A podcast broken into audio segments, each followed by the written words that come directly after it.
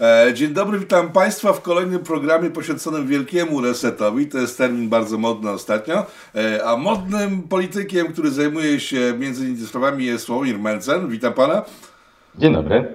Cześć. Eee, pytanie takie, czy to wszystko, co widzimy dookoła jest zaplanowane, jak wiele osób twierdzi, czy może to jest chaos wynikający z systemu, który upada i trzeba go jakoś sztukować? Czy Wielki Reset jest, jest faktycznym planem? Czy w Davos powstała duża dokumentacja e, mówiąca o wielkim resecie. Ona jest trochę w poprzek temu, co mówi na przykład Trader24, bo to nie do końca są spójne e, narracje, ale czy jesteśmy faktycznie świadkami wielkiego resetu lub jak to lubi mówić e, Wateusz e, Morawiecki, nowego ładu?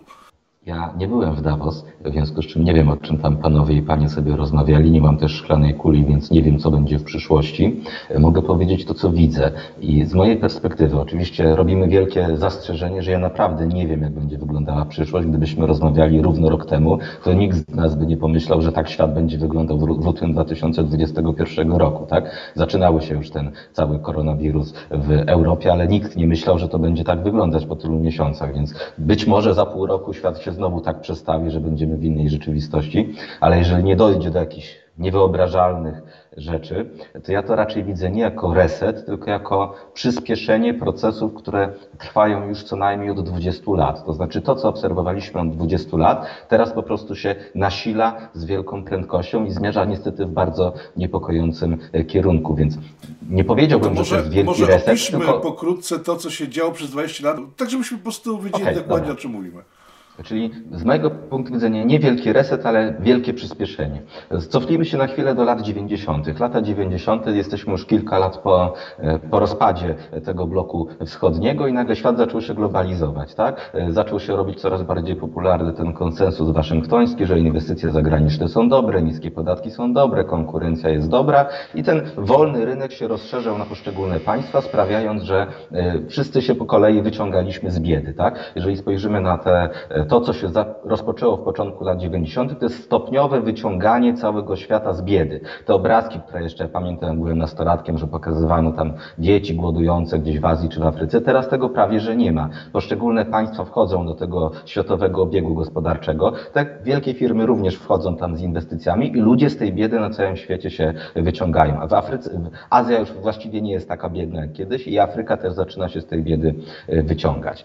I Wtedy pamiętam, mówiono o Chinach, że to, to takie biedne państwo daleko na wschodzie, które kiedyś będzie bardzo bogate i będzie wielką siłą gospodarczą. Tak? I do tego momentu już w tym momencie doszliśmy. I wielkie mocarstwa, zresztą nie będę się tu wymądrzał, to Bartosiak dużo o tym mówi, zauważyły, że coś tu trzeba zmienić, że potęga Chin jest tak wielka, że musimy ten obecny model zmienić, bo my na nim tracimy, znaczy my na nim też zarabiamy, ale oni zarabiają na nim więcej. W związku z czym zaczęło pojawiać się taka fragmentaryzacja tego świata, wraca po kolei ten interwencjonizm, my się dzielimy, stwierdzamy, że jednak podwykonawcę lepiej mieć trochę bliżej niż trochę dalej. To się nasiliło zwłaszcza e, przy, e, po, po dojściu Trumpa do władzy. Ale co jeszcze? Jakie jeszcze procesy zaczęły się 20, 20 kilka lat temu, a teraz po prostu znacznie przyspieszyły? Nam się wydaje, że na świecie, a zwłaszcza w Stanach Zjednoczonych, to cały czas panuje kapitalizm. Tylko czym jest kapitalizm? Kapitalizm to jest prywatna własność środków produkcji plus wolna konkurencja. To jest taka najprostsza definicja kapitalizmu. Nawet jeżeli ktoś miałby e, dużo własności, ale nie byłoby wolnej konkurencji, bo państwo by mówiło, że tylko ty możesz prowadzić jakąś działalność, to to nie jest kapitalizm, tak? I my, patrząc jeszcze cały czas na Stany Zjednoczone, wyobrażamy sobie to, jak to tam wyglądało e, w latach 90., że właśnie taka dżungla kapitalistyczna, że te firmy walczą ze sobą na śmierć i życie, że wszystko jest takie dynamiczne, gdzie jedni drapieżnicy poryw, yy, zjadają drugich drapieżników i jakoś tak wszystko bulgoce. No i okazuje się, że 20 mniej więcej lat temu zaczęły się takie procesy, które ten kapitalizm zamrażają. Ta temperatura jest coraz niższa. I spójrzmy na objawy, do czego to doprowadziło. Przynajmniej w Stanach, bo właśnie w Europie tego tak nie widać. Doszło do zwiększenia koncentracji prawie we wszystkich branżach, to znaczy konkurencja zanika, tworzy tworzą się duże firmy, które przejmują bardzo dużo rynku. I to jest, to jest w zasadzie powszechne w Stanach Zjednoczonych, na tych rynkach, gdzie nie ma możliwości e, świadczyć usług z zewnątrz, czy też nie ma łatwej możliwości dostarczenia danego towaru z zewnątrz. Na przykład e, dostarczanie internetu do domów. Nie wiem, czy wiesz, ale 75% gospodarstw domowych w Stanach ma tylko jednego dostawcę internetu i nie ma możliwości kupić internetu skądinąd. Jaki jest efekt? Stany Zjednoczone są na 113 miejscu na świecie, jeżeli chodzi o cenę internetu. Po prostu Mało tego, tam jest drogo. system Mało tego, tam jest system zdra taki zdrabkowy umownie, czyli nie jest tak jak u nas, że nielimitowany internet, e, tylko system taki w przypadku naszych y, czoboli z kolei komórkowych, że płaci, płaci się za pakiety, czyli po prostu ile, że on jest trudno dostępny, to jeszcze jest bardzo drogi. Tak, właśnie o tym mówię. Jednym z najdroższych na świecie. Jest trudno dostępny.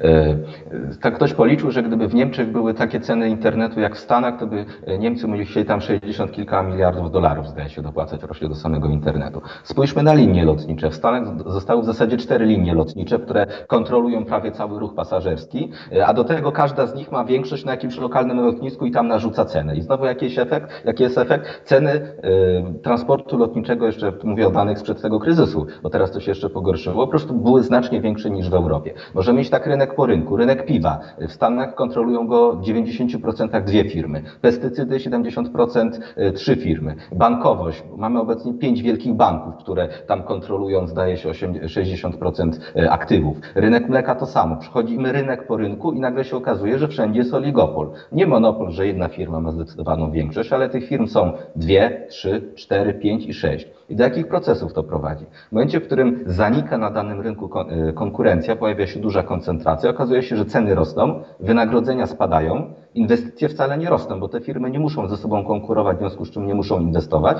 Rosną tylko wynagrodzenia tych najlepiej zarabiającej kadry menedżerskiej oraz dywidendy. To znaczy te firmy wypłacają dywidendy i właściciele sobie z tego bardzo dobrze, bardzo dobrze żyją. I to jest problem, który w Stanach Zjednoczonych jest daleko bardziej posunięty niż w Europie. My tego, tak jak mówię, na co dzień nie widzimy, bo te procesy, o których mówię w Stanach, w Europie są znacznie bardziej umiarkowane. Tak? I Ostatnio pojawiło się mnóstwo książek o tym, że właśnie y, w Stanach Zjednoczonych y, jest duży problem, że te korporacje wszystko przejmują. Tylko problem jest taki, że o tym pisze lewica. I oni mówią, że kapitalizm jest zły, patrzcie do czego kapitalizm prowadzi. Trzeba tym bogaczom zabrać te pieniądze, rozdzielić, każdemu dać tam jakąś wysoką płacę minimalną, jakieś bezpośrednie dopłaty do każdego człowieka, jakieś zasiłki, i podwyższenie płacy minimalnej i cholera wie co jeszcze. Tylko problem jest taki, że lewica ma rację co do tego, że dzieją się niepokojące rzeczy, tylko metody, które oni chcą użyć, są zupełnie kontrskuteczne.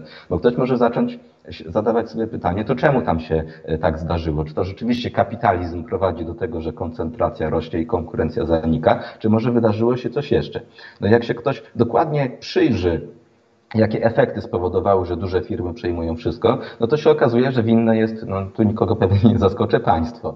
To znaczy drastycznie w tym czasie wzrosły regulacje, drastycznie obniżono stopy procentowe. I jakie są tego efekty? Jeżeli wprowadzamy kolejne regulacje na jakąś branżę, to tak naprawdę podwyższamy próg wejścia. No bo ktoś, kto chce wejść na dany rynek, nagle okazuje się, że musi spełnić mnóstwo jakichś wymagań, e, wypełnić mnóstwo kwitów, dostać jakieś koncesje, zezwolenia, licencje. Ty nie wiem, czy wiesz, ostatnio mnie to strasznie zaskoczyło, że kilkadziesiąt procent pracowników w Stanach, żeby pracować, musi mieć jakiś papier, tak? Musi mieć jakieś zezwolenie, musi zdać jakiś egzamin, co w ogóle nawet zmniejsza tą legendarną mobilność Amerykanów. Czyli Ale kiedyś to już nie jest kwestia tego, że muszą należeć do związków zawodowych, tylko jakieś pozwolenia dodatkowe tak. muszą mieć, bo jeszcze tam 20 lat temu wiadomo było, że jak polscy operatorzy jechali do Hollywoodu, to mogli być rewelacyjni, ale jak nie byli członkami Związku Zawodowego Operatorów Filmowych, no to nie kręcili filmów, tak? Czyli to już jest za nami, a teraz dodatkowe pozwolenia, kto ich udziela? Stany albo rząd federalny. I teraz to zmniejsza mobilność, bo dany człowiek jest uwiązany do swojego stanu. Bo jak chce, chciałby świadczyć usługi w innym stanie, na przykład, nie wiem, jest prawnikiem albo jakimś inżynierem, architektem, to musi od nowa zdawać jakieś egzaminy. I to uniemożliwia swobodną konkurencję o pracodawcę. Tworzą się monopsony na lokalnych rynków, rynkach pracy, czyli firmy, które nie muszą za bardzo martwić się o pracowników, bo pracownicy są skazani na nie. Związki zawodowe są tam oczywiście w odwrocie. Ja nie chciałbym, żeby ktoś uznał, że ja teraz właśnie wzorem lewicy postuluję wzmocnienie wzmocnienie związków zawodowych. Ja postuluję to, żeby ci ludzie nie musieli mieć tych uprawnień, nie musieli mieć tych papierów i swobodnie mogliby sobie szukać pracodawcy. Więc regulacje nakładane na kolejne branże są taką fosą wykopywaną wokół ludzi, którzy już w tej branży są. To można powołać e, przykład bankowości. Po ostatnim wielkim kryzysie finansowym w Stanach Zjednoczonych weszła taka ustawa Doda Franka, która miała uregulować i wziąć za mordę banki amerykańskie. I skończyło się na tym, że konkurencja w bankowości w Stanach jest tak niska jak nigdy. To e, Jamie Dimon, szef JP Morgan, powiedział, że że teraz mamy złotą erę bankowości, tak? bo te pięć wielkich banków, które się okopały, spełniają te regulacje, wydają miliony na firmy doradcze e, i prawników, są to w stanie robić, a nikt inny nie jest w stanie tego robić. E, to samo Leroy Blankfein z Goldman Sachsa mówił, że, e, że nigdy jeszcze bariery wejścia na rynek bankowości w Stanach nie były tak wysokie. Po prostu firmy te duże, które na rynku są, taką administracyjną, regulacyjną fosą odgradzają się od całej konkurencji i wyżynają swoich klientów, czyli w tym momencie ludzi, którzy chcą brać depozyty czy, czy kredyty. I to jest pierwszy problem, regulacje. Ale jest jeszcze drugi, niskie stopy procentowe. Bo jeżeli stopa procentowa jest koło zera, to jakie są z tego konsekwencje? Duża firma jest w stanie wziąć kredyt za śmiesznie niskie pieniądze. Pojawiło się takie zjawisko zombifikacji, że są olbrzymie koncerny, które w normalnych warunkach nie miałyby prawa działać, bo przepalają kapitał, przynoszą cały czas straty, ale jak mają dostęp do darmowego kredytu, no to nie widać, że to jest takie chodzące zombie, bo ten darmowy kredyt napędza tą firmę. I znowu pytanie, kto ma dostęp do taniego kredytu? Duże firmy czy małe firmy? No oczywiście duże, a nie małe, co zwiększa ich po raz kolejny przewagę konkurencyjną nad małymi firmami. I to się rozchodzi tak po całej gospodarce. Na sekundę sekundkę wracając jeszcze do tych banków. Bo ktoś może powiedzieć, co mnie interesuje, że jest 5 banków, a nie 50 i że małe banki padają, widocznie były nierentowne, to by nie padły. Ale to ma konsekwencje na inne branże. To jest taki znany przykład z budową domów jednorodzinnych w Stanach, bo Amerykanie lubią mieć swój dom, zupełnie zrozumiałe, stać ich na to, tamte domy są tańsze niż u nas. I rynek budowy domów jednorodzinnych co do zasady powinien być zdekoncentrowany, bo tam nie ma zbyt wielu efektów skali. No, przychodzi ekipa i buduje dom. Tu nie da się tego jakoś strasznie mocno e, usprawnić. Jeszcze w 2005 roku te 10 największych firm budowlanych, budujących domy, miało tam 20-25% rynku. I nagle te wielkie banki w wyniku Doda Franka y, wykluczyły z rynku małe banki i się okazało, że małe firmy budowlane korzystały z kredytów z małych banków a duże miały kredyty od dużych banków. Jak małe banki poznikały, to przestało, y, małe firmy budowlane przestały dostawać kredyty na działalność i te duże firmy na tym tak zdekoncentrowanym rynku wcześniej, jak budowa domów jednorodzinnych, się nagle rozepchnęły i koncentracja na takim rynku wzrosła. I to jest wszędzie. Polskie małe firmy brały kredyty w skokach, skoki zniknęły i nagle taki mały, y, mały Zenek czy Józek nie jest w stanie wziąć kredytu, załóżmy w dużym banku, bo tam są zupełnie inne procedury i te firmy wolą y, dawać kredyty jakimś innym wielkim korporacjom Więc te dwie przyczyny, wzrost regulacji oraz obniżenie, e, obniżenie drastyczne stopy procentowej sprawiły, że w wyniku właśnie działalności państwa rośnie koncentracja i wielkie firmy wypierają małe, tam to traci też po drodze klasa średnia. I to się zaczęło 20 lat temu, a w tym momencie strasznie przyspieszyło. Znaczy, kiedy mówisz o tym, e, o koncentracji w e, pieniędzy w jednym miejscu, to po pierwsze, te wszystkie branże bardzo różne, spożywcza, finansowa, nie wiem, chemiczna i tak dalej, one wszystkie są w rękach de facto jednych, jednych firm, bo to one się różnie nazywają, ale te firmy są wielo, wielobranżowe w tej chwili e, mhm. i, i globalistyczne. Ale wracając do, do, do, tego okresu sprzed 20 lat, kilka dni temu e, z panem Kluską, e, twórcą Optimusa, ja tu rozmawiałem i podobne rzeczy się pojawiły. E, próg wejścia, o którym on wspominał, ale co ciekawsze, kiedy się spojrzy do tyłu, to te lata 90. w Polsce były taką jak, jak w pigułce było widać to, co się dzieje na całym świecie. Przypominam, ustawy Wiczka, duża wolność gospodarcza, e, ludzie robi, ci, którzy chcieli oczywiście, bo była też duża jakaś część, która po prostu nic z tym nie zrobiła, e, bogacili się, e, tworzyli masę małych firm, które świetnie funkcjonowały na potrzeby tych, tych małych, nie wiem, rodzin, grup i tak dalej, i tak dalej. I nagle pojawili się doradcy z, z zagranicy, z zachodu, którzy wprowadzili ograniczenia, w sumie, które dzisiaj zlikwidowały kompletnie te firmy. Mamy takie wyłącznie zachodnie korporacje, czyli Polska może, znaczy nie to, że była poligonem dla tego typu działań, tylko jest takim przykładem, jak to funkcjonuje. E, I teraz e, pytanie, co, czy można coś z tym zrobić, czy raczej nie? E, czy trzeba czekać, aż się wywróci, czy może, czy może się wszyscy mylimy? Czy sytuacja pod tym względem to jest e, dramatyczna i coraz gorsza.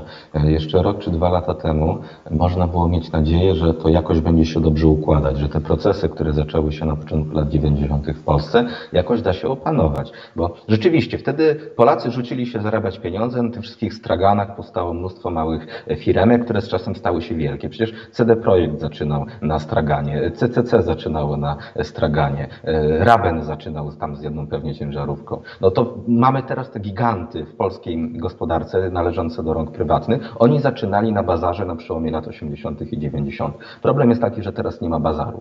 W związku z czym znacznie trudniej założyć taką nową małą firmę, która będzie Nie ma szansy na to, żeby powstał nowy CD Projekt. E, jest znacznie trudniej, jest znacznie trudniej. To znaczy mamy teraz ten rozkwit tych załóżmy firm gamingowych, e, Okej, okay, akurat to taki wyjątek, tak, ale znacznie teraz trudniej założyć firmę transportową, firmę produkcyjną, firmę handlującą czymkolwiek. Nagle od razu na starcie dostajemy te wszystkie RODO, BDO i cholera wie co jeszcze. Tych regulacji, potencjalnych kar robi się tyle, że się naprawdę po prostu ludziom, e, ludziom się odechciewa. I to, co wspomniałeś, to jest też świetna uwaga, że te firmy, które załóżmy stają się oligopolistami, one również należą do innych oligopolistów. Mamy takie kilka warstw oligopolistów. Mamy te wielkie firmy finansowe w rodzaju BlackRocka, Vanguarda czy State Street, e, te fundusze inwestycyjne, które zbierają pieniądze od jakichś ludzi, inwestują je w oligopolistów i te fundusze też są oligopolistami. Tak? Mamy takie e, sytuacje jak na przykład Warren Buffett. Warren Buffett jest wielkim właśnie zwolennikiem oligopoli. Jeżeli gdzieś się pojawia oligopol, to on tam wchodzi i co ciekawe kupuje akcje wszystkich konkurencyjnych ze sobą firm. Warren Buffett całymi dekadami unikał linii lotniczych, bo to był ciężki rynek. A w momencie, w którym w wyniku uregulowań w Stanach Zjednoczonych zrobił się tam oligopol czterech linii lotniczych, to, co zrobił kilka lat temu Warren Buffett, kupił tam po 10-20% udziału w każdej z tych czterech linii lotniczych. To jakie te firmy mają interes, żeby z sobą konkurować, jak mają oligopol i jeszcze należą do jednej firmy, tak? No, to są niestety bardzo niepokojące procesy. W Polsce to jeszcze nie jest tak daleko posunięte. I teraz pytanie, co z tym zrobić? No, musimy przede wszystkim, widzimy objawy i teraz właśnie sprawa diagnozy. I tutaj niestety nie ma zgody co do diagnozy, bo my twierdzimy, że diagnozą jest zbyt duża ingerencja państwa w rynek, a druga strona twierdzi, że zbyt mała ingerencja państwa w rynek. I teraz co się może wydarzyć? E, załóżmy na chwilkę, bardzo optymistycznie, że politycy są suwerenni i sami mogą decydować, co oni chcą zrobić. Tak? Puśćmy wodę fantazji.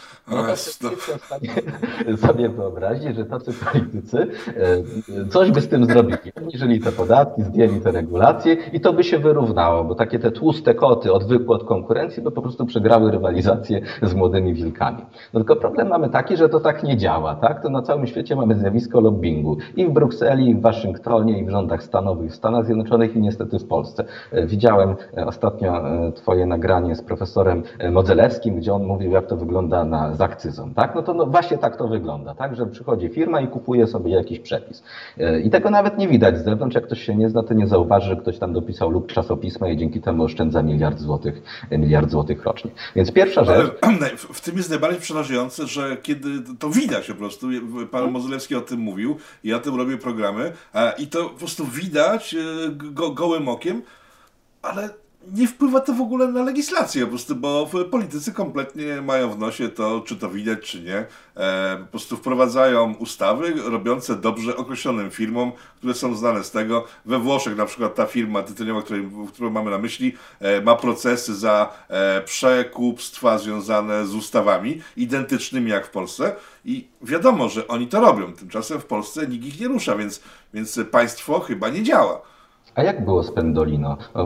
Plotka mówi, że jesteśmy jednym z nielicznych państw w Europie, gdzie nie było procesu korupcyjnego związanym z Pendolino. I oczywiście możemy wierzyć, że u nas jako jedynym państwie w Europie to było zupełnie uczciwie, o nic się nie można przyczepić, tylko pytanie, czy wierzymy. No, czemu media tego nie nagłaśniają? A kto kupuje reklamy w tych mediach? No, jeżeli medium żyje z reklam i ktoś mówi, duża firma, że my nie będziemy się już u was więcej reklamować, to ta gazeta nie napisze nic złego o takim reklamodawcy, bo też nie chce sobie robić problemów. Więc pierwsza rzecz, Mało mamy... tego Mało tego, ja znam sytuację, kiedy duże naprawdę firmy robią szkolenia na jakieś wydumane bardzo tematy, niezwiązane w ogóle z rzeczywistością, e, za które płacą dziennikarzom naprawdę dobre pieniądze, e, po czym e, tylko trzeba podpisać po prostu paragraf, że e, chcę wziąć udział w tym szkoleniu i zobowiązuję się, że o firmie, która mi płaci za to szkolenie, nic nie będę pisał nie jest dobrze czy źle, tylko nic nie będę pisał, bo przecież budziłoby to pewne wątpliwości. Tak? W związku z tym dziennikarze wyłączani są z obiegu za pomocą no nie powiem, że wprost łapówek, ale opłat ku ich dobru. No tak to wygląda. To nie tylko dziennikarze, to same zjawisko jest znane wśród lekarzy, którzy jeżdżą na drogie zagraniczne konferencje finansowane przez różne firmy farmaceutyczne i potem, ja nie mówię, że ktoś to jest nieuczciwy, ale to jest takie podstawowe zjawisko psychologiczne, że jak ktoś nam pomaga, ktoś robi nam coś miłego, to my też staramy się być dla niego mili. No, nie wyobrażam sobie sytuacji, żeby sędzia, który wcześniej otrzymywał pieniądze od jakiejś firmy, mógł sądzić w sprawie tej firmy, tak? A lekarze niestety, czy tam eksperci, czy profesorowie rządowi są dokładnie w tej samej sytuacji, więc ta taka korupcja, mniej czy bardziej twarda, czy na poziomie właśnie polityków, decydentów, urzędników, polityków, no niestety jest po prostu czymś powszechnym. Ale załóżmy na chwilę, że ci nasi politycy okażą się uczciwi i będą chcieli działać w interesie ludzi, że jakoś ta demokracja zacznie jakimś cudem działać e, i oni to będą robić. No to pytanie, jaką Polska ma suwerenność? Czy my w tym momencie jesteśmy w stanie podejmować decyzje, które równocześnie zaszkodzą koncernom amerykańskim i koncernom niemieckim? No wydaje mi się, że nie, bo jesteśmy na tym etapie rozwoju jako państwo, że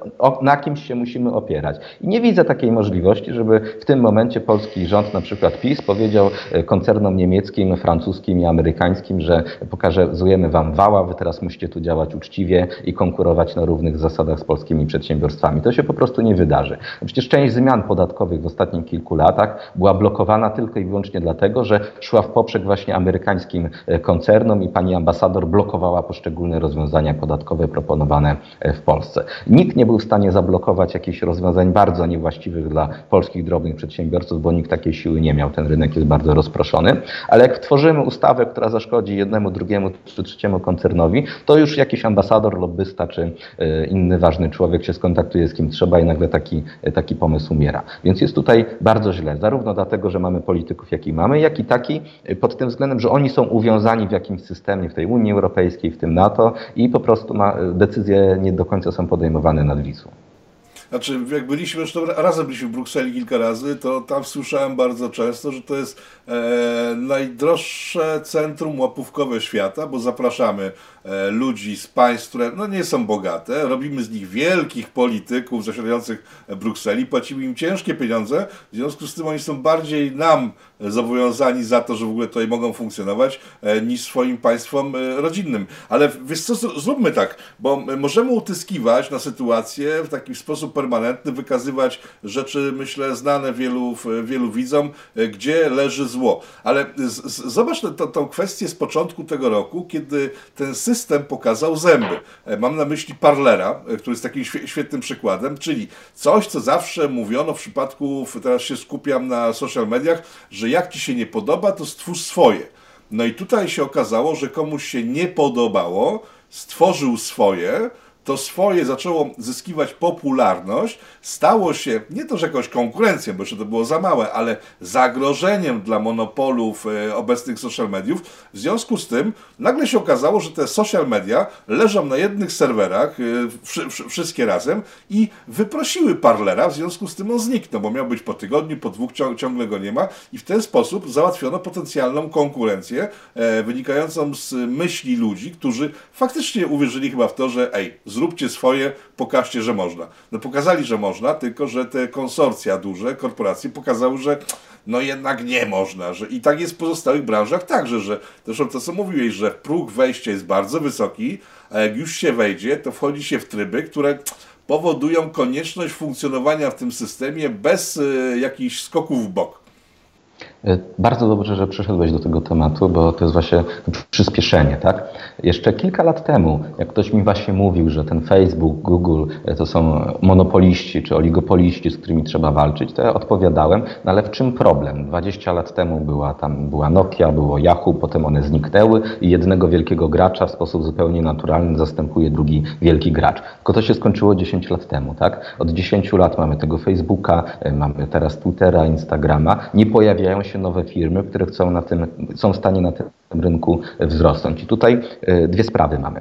Pierwsza, od strony gospodarczej, na szczęście, akurat te firmy w rodzaju Google'a, Facebooka, e, Instagrama, Twittera są kompletnie nieistotne. To znaczy, to są największe firmy na giełdzie amerykańskiej. W tej dekadzie one rzeczywiście królują zarówno pod e, przyrostu, jak i kapitalizacji, ale jeżeli porównamy do, je, do innych wielkich firm, które w poprzednich dekadach miały największą kapitalizację, to one są malutkie, prawie nikogo nie zatrudniają, nie wchodzą w relacje biznesowe z innymi firmami, nie są zakorzenione w gospodarce. Gdyby teraz Twitter zniknął, to gospodarka by tego w ogóle nie zauważyła. To jest śmiesznie mała firma, tak? Więc wielkie media społecznościowe nie są nawet zagadnieniem gospodarczym, tylko społeczno-politycznym. Bo gdyby Facebook zniknął, to gospodarka tego nie zauważy, ale każdy człowiek w swoim telefonie zobaczy, zobaczy różnicę. To jest trochę inne zagadnienie, ale te same efekty tam działają. To znaczy konkurencja się zmniejszyła, pojawiły się oligopole, które się okopały kopały i nie jesteśmy w stanie e, ich przebić. I w dodatku jeszcze to mamy daleko idące e, interakcje z e, politykami. To, co się stało właśnie w styczniu, jest tym przyspieszeniem, to znaczy wielkie koncerny, te, te, znaczy te big, tech, big techy w tym momencie pokazały, że tam już nie ma żadnej wolnej konkurencji i tak naprawdę one roszczą sobie prawo do bycia czymś w rodzaju małego takiego państwa, które same sobie ustala zasady i sama, sami decydują, kogo wpuścić na rynek. No to, co się stało z Parlerem, który praktycznie został odcięty od możliwości działania. Tam firmy prawnicze wypowiadały im umowy, serwery stracili. Wszystko, co mogli stracić, wszystko, gdzie zależeli od jakichś innych firm, typu ściągnięcie sobie z, z z Google Play'a, chociażby aplikacji, żeby można było korzystać z tego na telefonu, wszędzie zostali wycięci. I to pokazuje właśnie, że doszło do tego wielkiego, e, wielkiego przyspieszenia. Boję się, że to samo będzie z Bitcoinem. To znaczy Bitcoin niby jest zupełnie niezależny. Póki będzie internet, póki będą komputery, to Bitcoin będzie istniał. No ale pytanie, czy Bitcoina również nie można odciąć od świata? No niestety można, tak? Jeżeli największe giełdy kryptowalut zostałyby odcięte od systemu finansowego, straciłyby swoje konta w bankach, to nagle okazałoby się, że można wymienić jedną kryptowalutę na drugą, ale nie można jej sprzedać za dolary, tak? I w tym momencie traci to sporą użyteczność i kurs znowu spada na twarz. Więc pojawiło się olbrzymie ryzyko, że ten system będzie się coraz bardziej domykał. Y, powiedziałem o Chinach nie bez powodu, bo to, gdzie my teraz zmierzamy, to w Chinach to właśnie już funkcjonuje od wielu lat i niestety ten wirus chiński to nie jest ten COVID, tylko właśnie jest ten relacja państwa i wielkich firm. W Chinach mamy wielkie firmy kontrolowane przez państwo pośrednio albo bezpośrednio i olbrzymią władzę polityczną. Te te, narzędzia e, takie technologiczne do kontroli społeczeństwa, one w Chinach już istnieją od kilku lat. I to jest decyzja polityczna, czy one zostaną uruchomione w reszcie świata, czy nie. Ja jeszcze rok temu miałem wielką nadzieję, że nie. To znaczy, że my, tutaj biali ludzie na zachodzie, jesteśmy przywiązani do wolności, że pewnych praw nie oddamy, tak? Po czym w ciągu roku oddaliśmy je wszystkie. Władza sobie rości prawo do dowolnego inwigilacji człowieka, zabraniania mu wychodzenia z domu, zjedzenia obiadu, czy pojechania do, do babci na wigilię. I w zasadzie prawie nikt nie protestuje protestuje. Ludzie się z tym pogodzili. Ten system chiński został w tym momencie narzucony całemu światu, a państwa zachodnie uznały, że jak Chińczycy sobie tak fajnie rządzą, to my też tak chcemy. Ta władza jest zbyt piękna, zbyt wielka, żeby można było to, to porzucić. I y, to jest to, Możemy na chwilę przejść na grunt lokalny.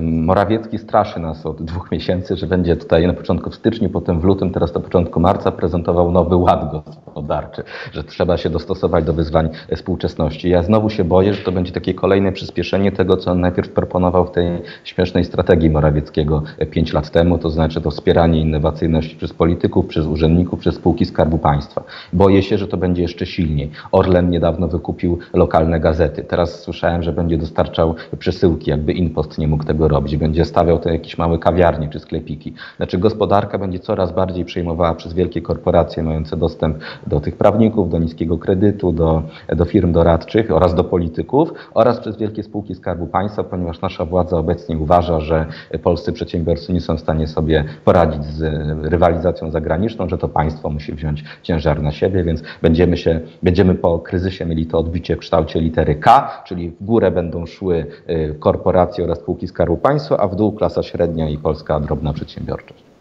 No dobrze, ale w, wi wiadomym jest, że Mateusz Morawiecki, premier obecnie jeszcze ciągle urzędujący y, i Kaczyński Jarosław, czyli najważniejszy w państwie, są zafascynowani Koreą y, Południową, żeby nie było wątpliwości. I jak się widzi efekty polityki czeboli w Korei, to to wzbudza szacunek, tak? bo to jest bogate państwo, które rośnie w siłę. Ale czy, czy ten system w Polsce, bo w tym kierunku chyba idziemy, że państwo wykupuje wszystkie możliwe branże, hotelarską, nie wiem, zaraz powstanie Narodowe Konsorcjum Sprzedaży Marchewek na ulicach. Czy w Polsce jest szansa wprowadzić tego typu system? Bo przecież Daleki Wschód się mocno różni od Europy i od Polski. Tam ludzie wiedzą, że jako jednostka nie mają żadnego znaczenia, ważna jest całość. U nas jest trochę inaczej. Czy to nie wywoła buntu?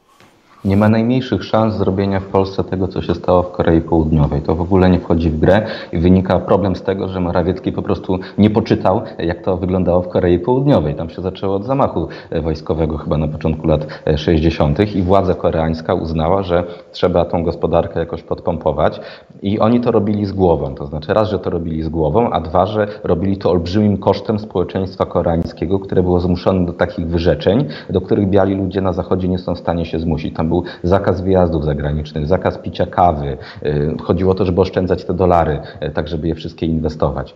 Y, lokalny rynek jest w ogóle też całkowicie zoligopolizowany, no i przede wszystkim te firmy są prywatne, tak? Czyli tam władze tych wielkich czebolach mają miejscowi Kulczycy, Czarneccy, Solorze, e, a nie, a nie Morawiecki z Obajtkiem. To jest jednak duża różnica. I teraz, jak to robili Koreańczycy? Oni na samym początku inwestowali, tak jak Chińczycy, w największe badziewie. To znaczy państwo mówiło firmom, macie takie plany eksportowe, musicie sprzedawać jakieś tanie gacie e, na, na zachód. Tak? Potem macie sprzedawać coś trochę bardziej skomplikowanego, potem może jakieś małe radyjko, potem telewizor, potem może samochód. I szli tak zaplanowanie dekada po dekadzie w coraz bardziej e, zaawansowane rzeczy w miarę jak się ta ich myśl technologiczna rozwijała. I to się w Polsce działo tak samo, tylko że oddolnie, to znaczy CD Projekt najpierw e, sprzedawał pirackie gry, potem zaczął e, wydawać legalne gry, potem lokalizować te gry, a potem zaczął robić swoje gry. Tak? Szło to całkowicie naturalnie takim dobrym rozwojem i po 30 latach mamy wielką globalną firmę, która nie wiadomo gdzie będzie za 10 lat, jeżeli dalej się będzie tak rozwijać. W Korei to samo wymuszano metodami administracyjnymi. Jak jakaś firma nie realizowała planów eksportowych, to jej na przykład, żeby stymulować konkurencję i ich pobudzać do działania, nie odcinali prąd albo drogę dojazdową, żeby się wreszcie ogarnęli. Tak? W Polsce nie ma takich możliwości. W Polsce nie można powiedzieć ludziom, że my będziemy wam płacić dwa razy mniej, bo, bo musimy dbać o to, żeby firma podbijała rynki zagraniczne, bo nam ludzie do Niemiec wyjadą. Tak? Nie ma takiej możliwości w Polsce. Te narzędzia są u nas zupełnie e, niedostępne. I rzeczywiście po 50 latach takiego zamordyzmu powstał tam Samsung. Tak? Ale spójrzmy w tym samym czasie, co się działo w Singapurze albo na Tajwanie. Na Tajwanie nie mamy czeboli, na Tajwanie nie mamy wspierania przez państwo e, rozwoju jakichś firm, nie mamy wielkich światowych gigantów, ale poziom życia mamy bardzo wysoki. Na Tajwanie mamy dziki kapitalizm, to co można było robić w Polsce. I Tajwan jest znacznie lepszym wzorem niż Korea Południowa. Bez tego całego zamordyzmu, wymuszania czegoś na prywatnych firmach, bez tej oligopolizacji udało się zbudować świetną gospodarkę na Tajwanie, która znowu z przyczyn politycznych nie jest za bardzo e, promowana, bo nie wypada mówić, że Tajwan to nie są Chiny. Tak? Więc Tajwan jest znacznie lepszym wzorem niż Korea Południowa i to można było robić normalnie. Przy czym ja absolutnie nie wierzę, że u nas się uda powtórzyć model koreański, bo nasi nie robią tego z głową, a poza tym nasi nie mają 50 lat. To znaczy oni chyba nie rozumieją, ile lat zajęło zrobienie tego, co mamy teraz w Korei Południowej. Oni chcą mieć wyniki za 2, 3, za 4 lata. To jest absolutnie niemożliwe. Mhm. E, o Tajwanie i o paru tematach wcześniejszych rozmawiałem wcześniej na Polityko i linki do tych programów znajdziecie Państwo poniżej. I tam jest e, między innymi Tajwan e, omówiony, który to Tajwan zbudował się trochę małpując Japonię, ale na zasadzie takiej, że ludzie przedsiębiorczy na Tajwanie nie byli blokowani, w związku z tym mogli się rozwijać, nawiązywać kontakty ze światem zachodnim. Tak na przykład Tajwan stał się głównym producentem komputerów w momencie, Atari, Commodore, wszystko było to tam robione, bo tam postawiono na ludzi. W Korei postawiono na firmy, takie na czebole. I teraz mamy Europę i mamy Polskę. Różnica między Polską a Węgrami, jest często podawane. E, pan Orban e, inwestuje w ludzi i to nawet e, nie, nie do końca sobie, nie wiem, przyjaznym, taki, nie wiem, że siedzi z nimi i pije codziennie, ale w Polsce e, inwestuje państwo w firmy państwowe, oddaje władzę firmom państwowym, co jest krótkowzroczne, bo jak sam wspomniałeś, zaraz stracą władzę, nie wiem, za 5, za 3, za 2 lata, za 10, ale stracą władzę i to wpadnie w ręce konkurencji. Tymczasem Orban robi coś, e, co jest na Tajwanie, czyli inwestuje w ludzi, pozwala ludziom rozsądnym zarabiać pieniądze, o ile się trzymają oczywiście reguł, które on narzucił, ale tam jest pchany pieniądz w ludzi, a u nas e, firmy państwowe. To jest ta różnica między Tajwanem e, a Koreą i Polską i Węgrami. Czy sytuacji na Węgrzech e, na tyle dobrze nie znam, żeby się odnieść. Powiem tylko, że nasz rząd e, też trochę inwestuje e, w ludzi, tam chociażby w Sakiewicza, czy, czy, czy tam...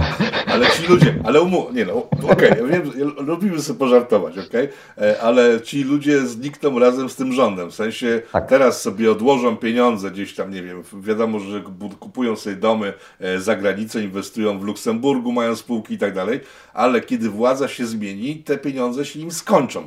W przypadku węgierskim, jeżeli się władza zmieni, to ci ludzie zostaną ze swoimi pieniędzmi i będą stanowili opór w stosunku do ewentualnych zmian systemu. Dlatego myślę, że system w Polsce jest narysowany na każdy miele w ręku i wyrzuci, a Węgrzy jednak się budują rozsądnie. To jest ten, ten, ten Tajwan, Korea, Węgry, Polska. Wracam do tego porównania. Brzmi to, brzmi to oczywiście rozsądnie. No tak, problem polega na tym z punktu widzenia obecnej władzy, że jak oni stracą tą władzę, to ktoś przejmie naprawdę olbrzymią władzę. Mamy od kilku lat postępujące przejmowanie przez Skarb Państwa banków państwowych, tak? Więc teraz jak ktoś nawet chce budować w Polsce dużą firmę, to i tak będzie uzależniony od jakichś polityków, ponieważ będą politycy y, y, kontrolować jego tam dostawców, odbiorców, bankowość, kredyty i tak dalej. W związku z czym teraz jeszcze media. W związku z czym ta władza, którą będzie miał kolejny rząd, będzie wielka i pytanie, co ten kolejny rząd z tą władzą zrobi. Możemy naiwnie myśleć, że ją odda e, ludziom, to znaczy znowu to sprywatyzuje i nie będzie z tego korzystał, e, a być może ją wykorzysta do tego, żeby nam tą pętlę jeszcze bardziej na szyję założyć. Więc ja tu nie jestem wielkim optymistą. Wydaje mi się, że, że będziemy obserwować dalej to, to przyspieszenie właśnie w kierunku coraz większej kontroli państwa i wielkich firm nad no, zwyczajnymi ludźmi. prowadzi w sumie w jednym kierunku, czyli państwo ponad wszystko, e, ukrócenie wolności, zapędzenie ludzi do pracy batem, chociaż jest mowa o tym, że będzie się płaciło stałe pensje bez pracy, no ale to wywoła jeszcze większe konflikty. E, na horyzoncie mamy chyba dość duży konflikt, jeśli nawet nie społeczny, to taki globalny, tak? bo e, takie duże korpa, w które się zamienią państwa, no, lubią ze sobą walczyć. Jak dojdzie do starcia Zachodu z Chinami, no to nie będzie to tylko czysto technologiczne. Zresztą wspomniałeś o tym, że Europa stwierdziła przy okazji e, pandemii i kryzysu, że e, musi skrócić te łańcuchy dostaw. I jak z Janem Wójcikiem rozmawiałem parę miesięcy temu o Afryce Północnej, polecam też, że materiał dodajemy, e, to on stwierdził coś bardzo prostego, że Chińczycy wyciągnęli z tego wnioski i zamiast produkować rzeczy dla korporacji europejskich e, w Chinach, produkują je na wybrzeżu Morza Śródziemnego i łańcuch dostaw się skrócił dzięki temu, także niewiele się zmieniło. Tak, y, wielu ludzi się tego obawia i są oczywiste symptomy, chociażby znowu to, co się dzieje w dalekiej Azji między Chinami i Stanami Zjednoczonymi. Ja już od kilku lat mam taką, przynajmniej od dojścia do władzy Trumpa, mam takie wrażenie, że my trochę rekonstruujemy dwudziestolecie międzywojenne, bo te tendencje protekcjonistyczno-interwencjonistyczne były wtedy dokładnie takie same jak teraz, albo może i silniejsze. Do tego y, mamy tą kartelizację. Przecież Europa w latach dwudziestych była skartelizowana i w Polsce mieliśmy kartele, w Niemczech mieliśmy kartele, czyli takie wielkie firmy e, przemysłowe, które nie chciały konkurować, więc się tam łączyły i przejmowały rynek, narzucały jakieś swoje, e, swoje wysokie ceny dla konsumentów i wtedy wszystko było drogie.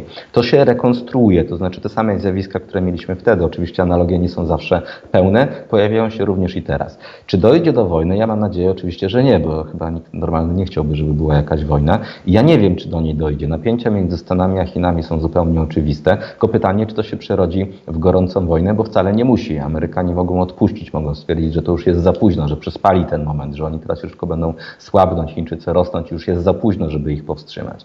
No, wielkie koncerny właśnie nie lubią ze sobą konkurować, one wolą dzielić się rynkiem i tam żyłować ludzi na swoim terytorium. Być może Chińczycy ze Stanami się tak podzielą, tak jak się podzielili Sowieci z Amerykanami na swoje strefy wpływów i każdy u siebie robił po swojemu i były jakieś takie małe proxy war tylko w niektórych miejscach. I to jest taki optymistyczny scenariusz, to znaczy nie, że cały świat znowu będzie tak szczęśliwy jak w latach 90., tylko że się podzielą strefy wpływów, załóżmy Chińczycy wezmą e, Azję, Australię, być może Afrykę, Amerykanie będą u siebie z Ameryką Południową, Europa zostanie u siebie i się potworzy takich cztery czy, czy ileś mocarstw.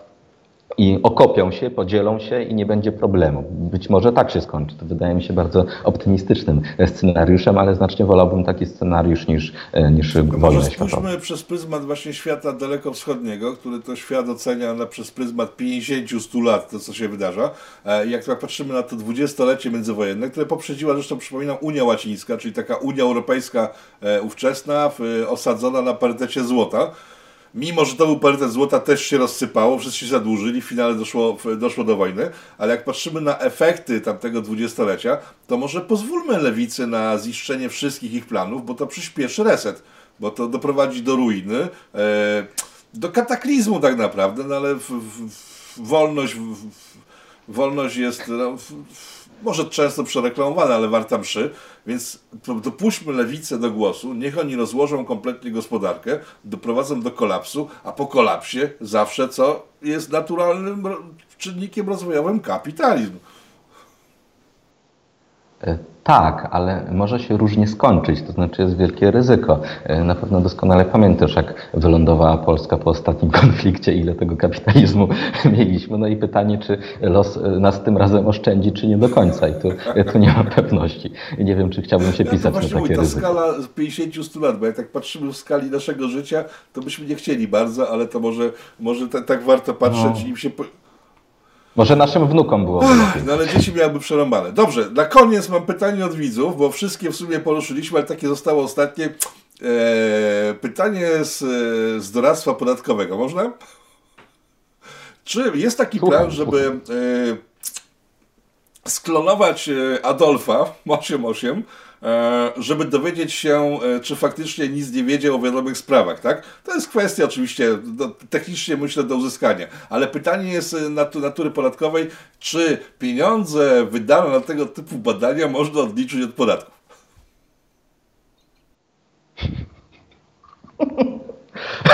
To znaczy tak, załóżmy, że ktoś ma firmę i postanawia e, ożywić e, pana Adolfa po to, żeby e, uzyskać od niego jakieś przydatne informacje, które pozwolą na przykład wygenerować... No i rozstrzygnąć kwestie tak? znaczące, czy, czy, czy, istniały dowody, tak? No. Tak, na przykład. I na przykład potem tą wiedzę tak, będą sprzedawali tak. ludziom albo pisali książki i tak. uzyskamy... Nie wiem, co zrobimy z Adolfem później, ale jak już odpowie na pytanie, ale to rozumiem, że wchodzimy w eugenikę i eutanazję, no. więc oddalmy się od tego. Ok, czyli mamy przychód i teraz ponieśliśmy jakieś koszty, bo tam będzie trzeba zbadać jakieś rzeczy, kupić pewnie jakieś tam kawałki ręki, nogi, żeby go tam e, postawić na nowo. E, no to jakieś koszty poniesiemy i na ile znam prawo podatkowe, to te koszty nie są wykluczone w takim artykule, które nie mogą być kosztami uzyskania przychodu, co oznacza, że to są koszty uzyskania przychodu i możemy to wrzucić w koszty. Ale ja powiem więcej. E, wydaje mi się, że próba wskrzeszenia takiego człowieka byłaby też, e, wymagałaby pewnych nakładów na prace badawczo-rozwojowe, e, a to by oznaczało, że te rzeczy podwójnie możemy rzucić w koszty, więc nie tylko wydatki byłyby kosztem uzyskania przychodu, ale byłyby podwójnie kosztem uzyskania przychodu po skorzystaniu z ulgi badawczo-rozwojowej. Kwestię tego, czy dostałoby się dotacje z Unii Europejskiej na ten projekt pozostawiamy w jako jedno wielkie niewiadomą. E, dziękuję Ci bardzo. Państwo moim gościem był Sławomir Mencen, e, ekspert e, ekonomiczny Konfederacji, e, ugrupowania, które ponoć przyniesie nam wszystkim wolność. Zobaczymy. Dziękuję za uwagę.